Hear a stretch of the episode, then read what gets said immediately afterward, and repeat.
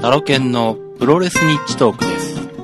この番組はタロケンが主観と想像と妄想をもとにお送りしていきます。業界関係者の方には、継承略とさせていただいておりますので、あらかじめご了承ください。まあ、継承略とさせていただいておりますと、毎回言いながらですね、ついつい選手によってはつけてしまったりしてですね、あの、統一性がなくて申し訳ないなとは思ってるんですけども、まあ、それをおいおいですね、直していくことにしまして、今回はですね、えっ、と、9月の17日、月曜日祝日に行われました、デスファイトコロシアム、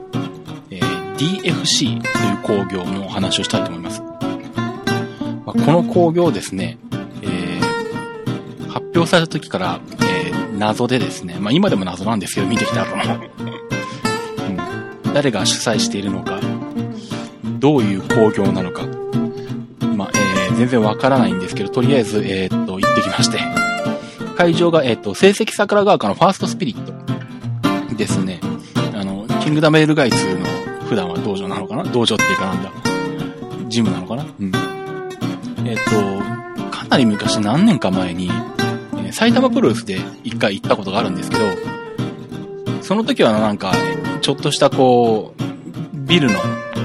3階か4階ぐらいだったか結構上の方だったんですよね。まあ、狭い場所だったんですけど、それが今回でも場所が変わっててですね、まあそこから本当にすぐ目と鼻の先なんですけど、あのー、1階の、えーっと、場所になってまして、まあ、狭さはあんま変わんないけどね。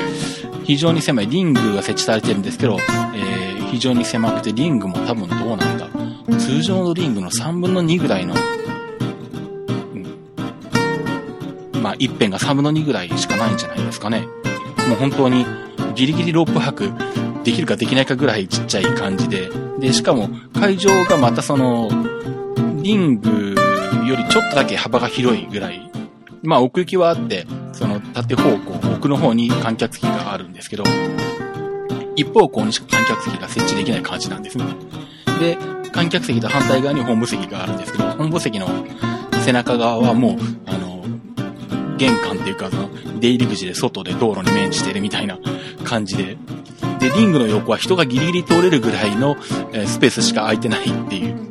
ぐらいに狭い感じですね。なので、もうあの、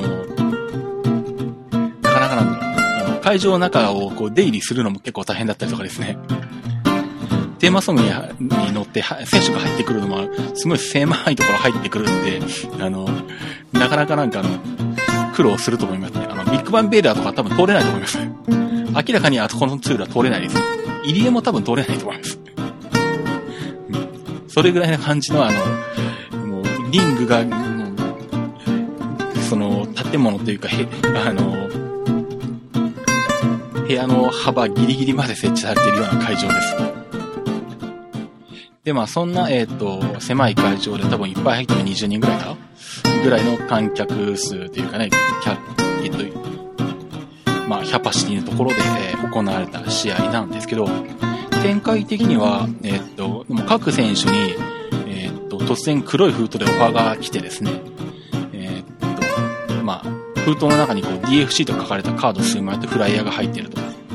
とりあえずゼロという感じのものが、まあ、郵便かなんかわかんないですけど、送られてきるという展開から始まってまして、この辺あの、地下プロレス育児ってのにかなり近い匂いを感じるんですけどもね。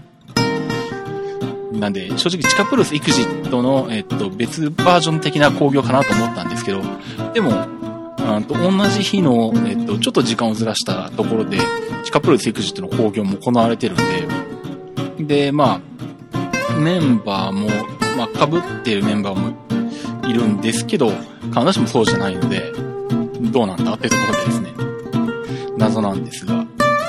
まあ、とりあえずたら総合格闘技色の、まあ、イベントというか工業でしたね。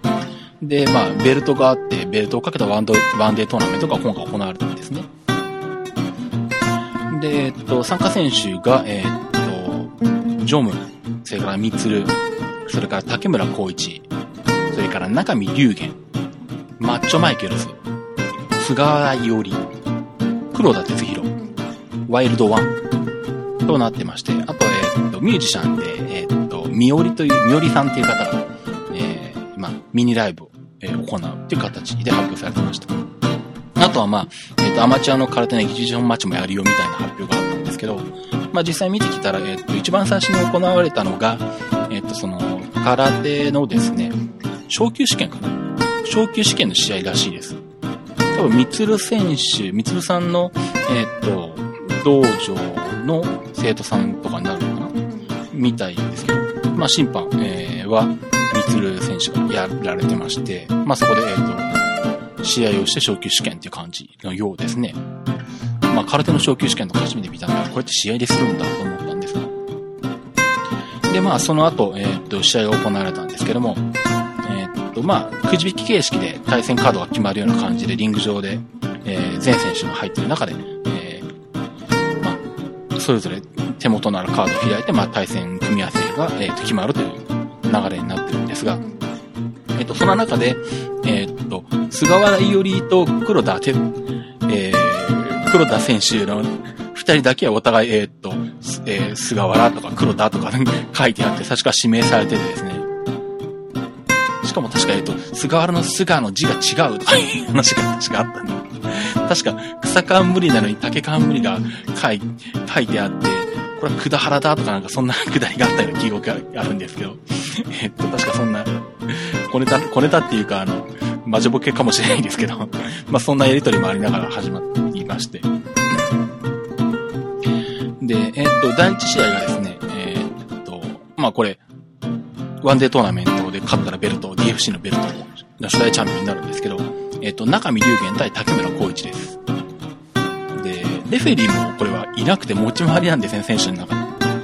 で。で、え、第一試合は、えっ、と、みつる選手、みつるさんがレフェリーしたんですけども、えっ、と、基本的には、えー、その前の試合で、えー、負けた選手が次の試合のレフェリーをやるっていう、ある意味過酷なルールになっています。なんで、えっ、と、もうリングアナ兼本部席の人が一人と、まあ、そこに、えっ、と、そのライブをやるみおりさんも一緒に座ってらっしゃって、まあこれもあの、最初はアシスタントの人かなと思ったんですけど、あの、歌のコーナーになってそこの 女性が出てきたんで、あの人が、えっと、みおりさんなんだってことが分かってですね。っていうことは本当にあの、選手とライブやるミュージシャンの方と、あと一人しかいないっていう状況で行われた工業だったんですけどもね。まああの、見えないところではスタッフの方いらっしゃってる方も、かもしれないんですけど、まあそんな感じで、あの、こちらもまた最小限の人数で行われた工業でした。で、まあ第一試合が、えっと、中見龍玄対竹村光一で、えっと、レフェリーが三つるという試合になってます。で、この中見龍玄なんですけど、えー、っと、いろんな名前で出てらっしゃるんですが、えー、めぐみ工業では、え、っと、タコ入道さんですね。地下プロレスエグジットだと入道ってリングネームで出てらっしゃるのかな？あとはなんだ、他のプロレスの工業で最近ストロング中身っていう名前を見かけてて、誰なんだろうと思ったら、最近入道さんだってことが発あの発覚してですね。まあ多分この中身龍玄もきっと入道さんなんだろうなと思ってたんですけど、その通りでしたね。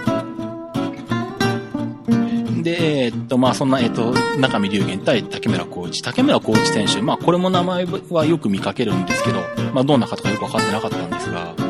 まあ今回は分かったんですけど、ミツル選手の、まあ、えっ、と、教え子っていうことになるのかな同じ、えっ、と、道場の講師とかされてるのかななんか、まあ、ミツル選手の、ミツルさんの弟子みたいな感じの方のようです。まあ、割と竹村光一選手の方は、プロレスラーっぽい体型してて、プロレス出身なのかなと思ったんですけど、まあ、空手がベースだったんですね。まあ、えっと、まあ、めぐみ工業なんかでは、割とこう、プロレスチックな、えー、キャラクターであるタコ入道、過去中身龍拳なんですけども、まあ、こちら DFC では本当に格闘技の立ち技主体の、まあ、攻撃、まあもちろんグラウンドもできるんですけどね、を行ってですね、まあ本当に、なんでしょう息。遣いまで聞こえてくるような、試合が進んでくるとこう息切れしてくると、その息遣いまで聞こえてくるような狭い会場で近いところで、まあ、バシバシ蹴りが入ったりとか、打撃が入ったりするんで、なかなか迫力はありますね。で、最終的には、えっ、と、竹村光一選手が、えっ、と、ハイキックだったかな。うん。で、えっ、と、中見龍を倒して、竹村選手がトーナメントの、えっ、と、2回戦進出したんですけど、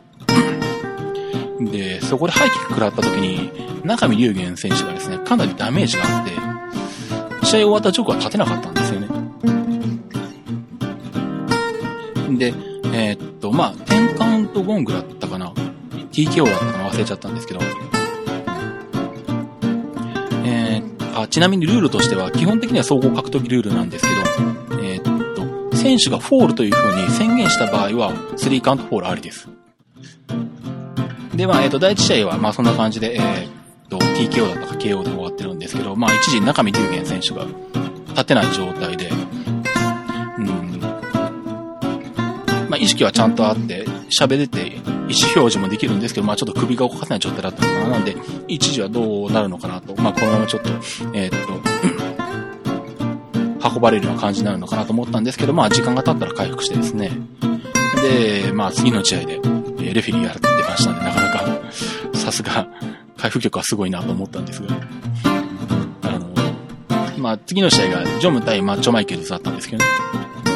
で、まあ、その試合で、あの、レフェリーをやる、えっ、と、中身龍玄レフェリーがですね、最初のあの、選手の、えー、に対するルール説明の確認のところで、前の試合で、えっ、と、ハイキックを食らっても、えー、次の試合、負け、えー、負けたら次の試合は、えっ、と、レフェリーしなきゃいけないっていうのをですね、ボスッと言ってて、ちょっと笑ったんですけど、うん、確かにそれは厳しいなと思ったんですけど、まあ、そんな、えー、中で行われたジョム対マッチョ。まあ、マッチョはあれですね、えー、っと、まあ、もちろん、まあ、めぐみ工業だったりとか、あとはなんだ、スーパー FMW だったりとか、アマチュアプロレス団体に出たりとか、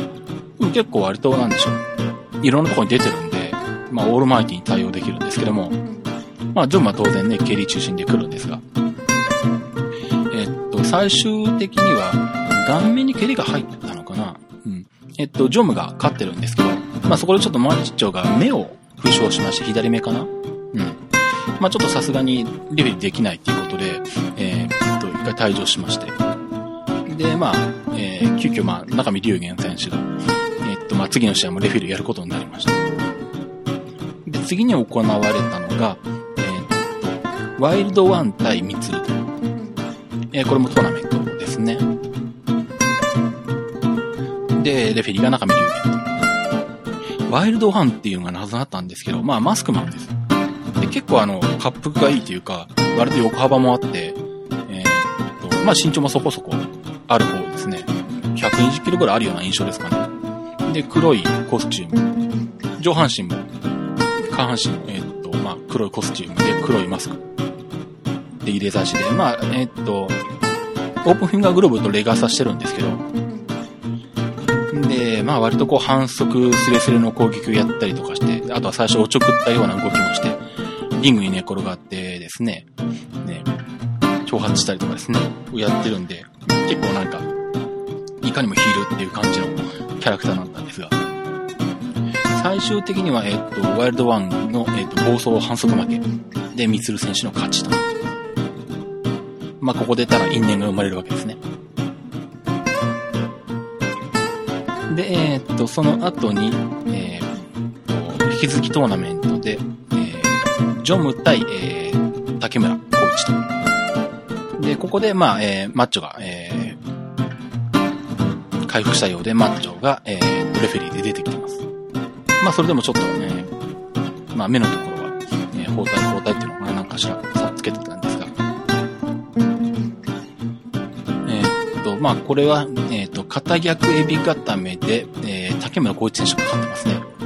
でもなんかそれ見てて、ジョム選手がどうも膝の調子が悪いような感じも見られたんで、ちょっと、翌週に恵み工業があったんで心配だったんですけど、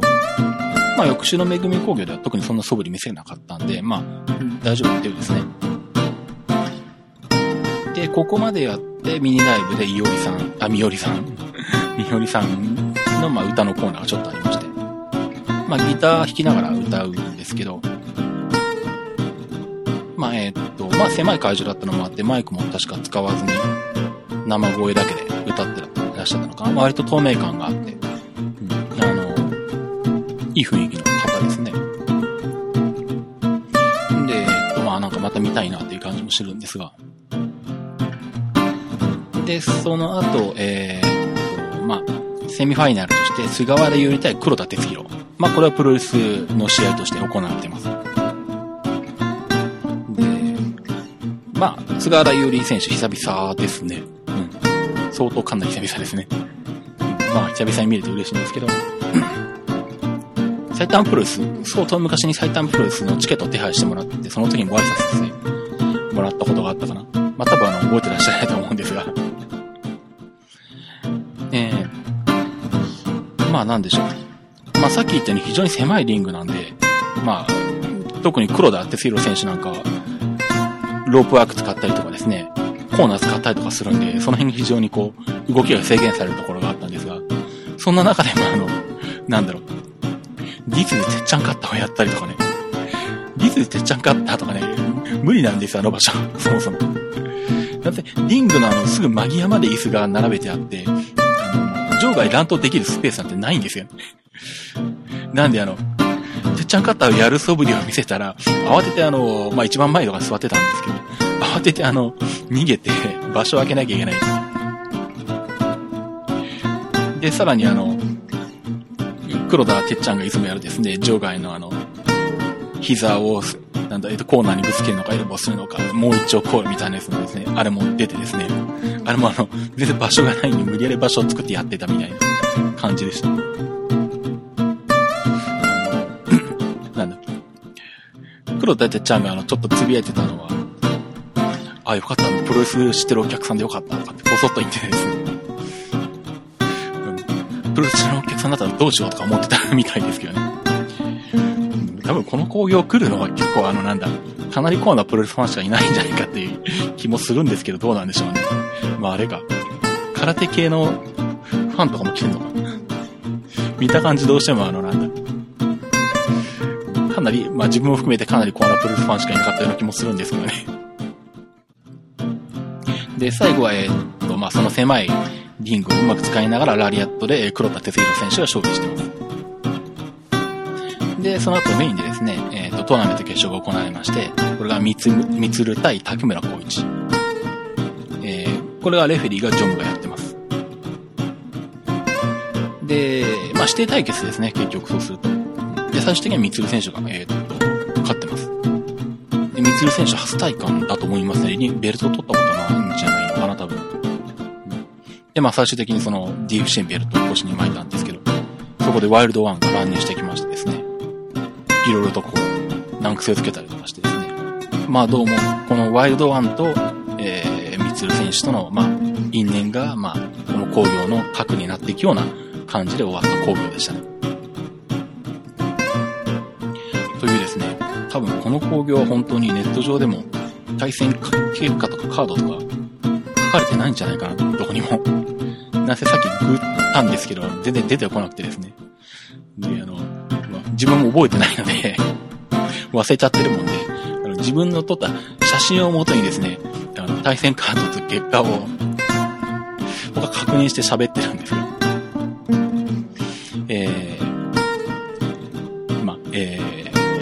常にこうですね、知る人ぞ知る的な工業になりつつある DFC なんですが、次回の、DFC2 という工業が発表されてまして、えっと、10月の28日日曜日、えー、西調布格闘技アリーナ、あの、スタイル E が使ってる、えー、あそこの会場ですね。なので今度はかなりスペースに余裕がありますね。リングも普通の大きさですね。えー、ここで13時スタートとなっています。発表されているのが、まずアマチュア空手マッチがあって、勝利寺拳法対合気道。それから、小松原高校実践空手同好会公開昇級審査。ということで、また、えっ、ー、と、空手の昇級審査があるようです。で、あと、トライアウト格闘技マッチとして、三鶴対清水大輔、かっこ岩塩小平と書いてあるんで、まあ、ガインってね、みつるさんのやられてる道場ですんで、まあ、このトライアウトマッチがあるようですね。で、えー、っと、あと、長瀬館長対、川？川和誠 ごめんなさい。どこまでが身内でどこまでが名前かわかんないですけど、全過去全道会って書いてあります。という試合がありまして、長瀬館長は、あれなんですね。空手の試合をするんですね、そうすると。まあ、トライアウトマッチ。で、えっ、ー、と、プロ部門出場選手とあって、えー、黒田哲弘、下田大作、三鶴、菅原伊織、DSL、長瀬館長、竹村光一、ワイルドワン、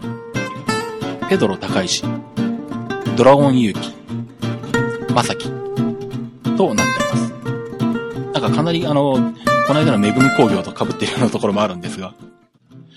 その中で、ね、長瀬館長とか菅原ゆりが入ってるところがなかなかちょっと面白いなと思うんですけどね。えっ、ー、と、全席自由3000円です。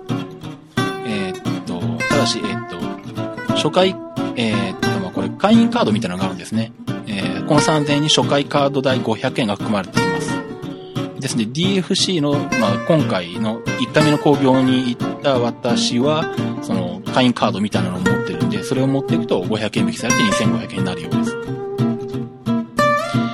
というのが10月28日にありまして、これを、えー、観戦してくる予定です。えー、このメンバーだと今度はさすがに他に感染機を書く人が出てくるかな？どうなんでしょうね。うん、まあ、えー、まあ出てこないことも考えて、あの、試合機会と対戦カードがわかるように写真を撮ってこようと思います。ZDFC の工業でした。ということで、えっ、ー、と、私、タロケンのツイッターアカウントの方は、えっ、ー、と、アットマークタロケントークになっています。アットマーク t-a-r-o-k-e-n-t-a-l-k。えー、ということで、えー、あと2つ。えー、果たして DFC2 までに、えー、収録できるんでしょうか早く収録しないとですね、どんどんあの、溜まっていってしまうというですね、状況なんですけど、頑張って収録してですね、あの、どんどん配信していきたいと思います。ということで、プロレスニッチトークでした。えー、それではまた。